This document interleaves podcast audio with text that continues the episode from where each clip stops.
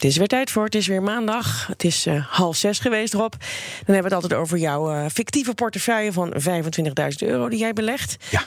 Uh, beginnen we even, daar moeten we het over hebben, is die aanval op die olieinstallaties in Saoedi-Arabië. Want dat drukt de beurzen. Ja. En dan denkt iemand zoals jij, die belegt natuurlijk meteen, oh jee, wat betekent dit voor mijn portefeuille? Um, nou ja, eh, sowieso. Dit soort schokken, dat kijk ik natuurlijk altijd, naar. Uh, maar ik moet zeggen, het staat voor de hele portefeuille nog niet zo slecht. Ik sta 6% ruim in de plus. Dus er is wel wat van af door die onrust, maar het is heel beperkt. zoals je weet, is mijn meest recente aankoop Shell. Daar heb ik nu dus een mazzel mee. Ik had het aangeschaft voor het dividendrendement. Maar daar komt nu dus, als het goed is, ook wel wat koersrendement uh, bij. Uh, is vandaag ook de grootste stijger in de index.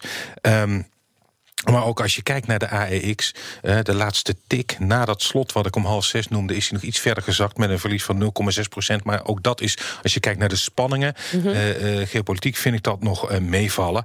ik ben in ieder geval blij dat mijn portefeuille zo robuust is dat niet de hele zaak onder water staat. Nee. Um, vandaag overigens wel. Hè. Vandaag krijgen die aandelen wel een tik. Maar net als de index valt dat over de hele looptijd, over het moment van aanschaf, mm -hmm. valt dat heel erg mee. Nog even voor de luisteraar. Deze rubriek komt elke maandagavond op de site en is daar na te luisteren. Daar is ook een PDF te zien, elke week, uh, met de samenstelling van de portefeuille en het rendement. Ja. Transparantie. Ja, en jij belegt uh, voor de lange termijn, hè? Ja. Met niet extreem veel risico's. Ja. Dus dan op, op, op momenten zoals deze doe jij niet direct aanpassingen? Nee, uh, ik hoop natuurlijk wel dat deze storm overwaait. Wat een probleem kan zijn, is dat beleggers nu langduriger misschien onzeker worden over de wereldeconomie. Mm -hmm. Maar ik denk, ik beleg inderdaad voor de lange termijn dat mijn portefeuille daar wel tegen bestand is. Ja, welke aandelen hebben wel last van de malaise? Nou, als ik kijk naar mijn portefeuille, was gek genoeg een, een, week geleden, voor de afgelopen week, was heel goed voor de beurs. En de week daarvoor trouwens ook. En de laatste week had het ook te maken met dat er juist hoop was op economisch herstel. Er was wat ontspanning in de handelsoorlog tussen China en Amerika.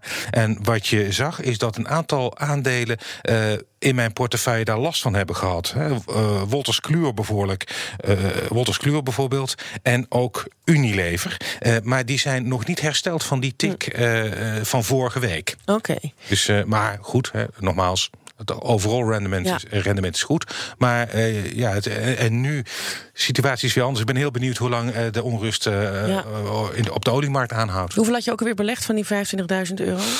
Kortom, Ehm, hoeveel heb je nog over? Uh, ik heb nog zo'n uh, 12, 13.000 over. Oh. Heb je al een idee voor je volgende investering? Ja, uh, naam waar we het hier uh, vorige week veel over hebben gehad, want het is ook heel nieuw. Het is vorige week naar de beurs gegaan, of nieuw. Het is een afsplitsing. Prozus, Ah, dat ja. onderdeel van het Zuid-Afrikaanse bedrijf. Daar zit, dat is meer dan 110 miljard euro waard. Ja, dat, dat steeg als een malle op. Steeg als is het dan wel het juiste moment om in te stappen? Is dat dan nu niet juist nou, heel duur? ik denk, de, de vraag is inderdaad, zit daar nog veel rek in? Ik denk dat er nog wel uh, groei in zit. En het mooie is, daar zit dus in feite, beleg je op die manier uh, in Tencent. Uh, en dat is een sector waar ik nog geen belegging in heb. Dus ja, proces.